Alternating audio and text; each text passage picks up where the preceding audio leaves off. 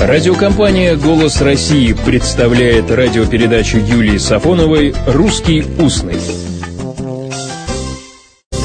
Куда идем мы с пятачком? Большой-большой секрет. И не расскажем мы о нем, да-да, вернее, нет, нет. Это знаменитая песенка-загадка Винни-Пуха. А пересказал эти стихи на русском языке Борис Владимирович Заходер.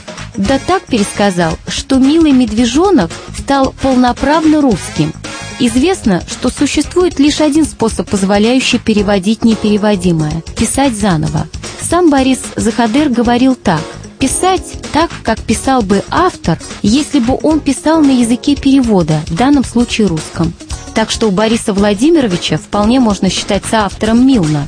Напомню только, что английский Винни-Пух родился в тысяча девятьсот пятьдесят восьмом году, а наш переводный или переводной, благодаря Борису Владимировичу, появился в тысяча девятьсот шестидесятом году.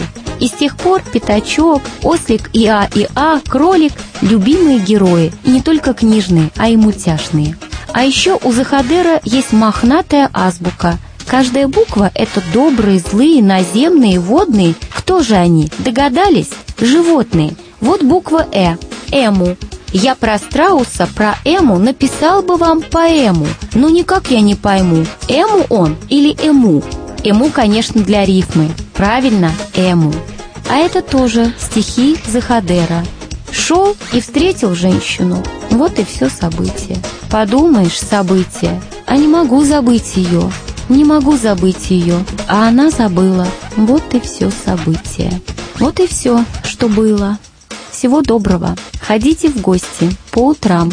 Кто ходит в гости по утрам, тот поступает мудро. Интересных встреч, событий в гостях и добрых воспоминаний о них. Русский устный. Программа Юлии Сафоновой.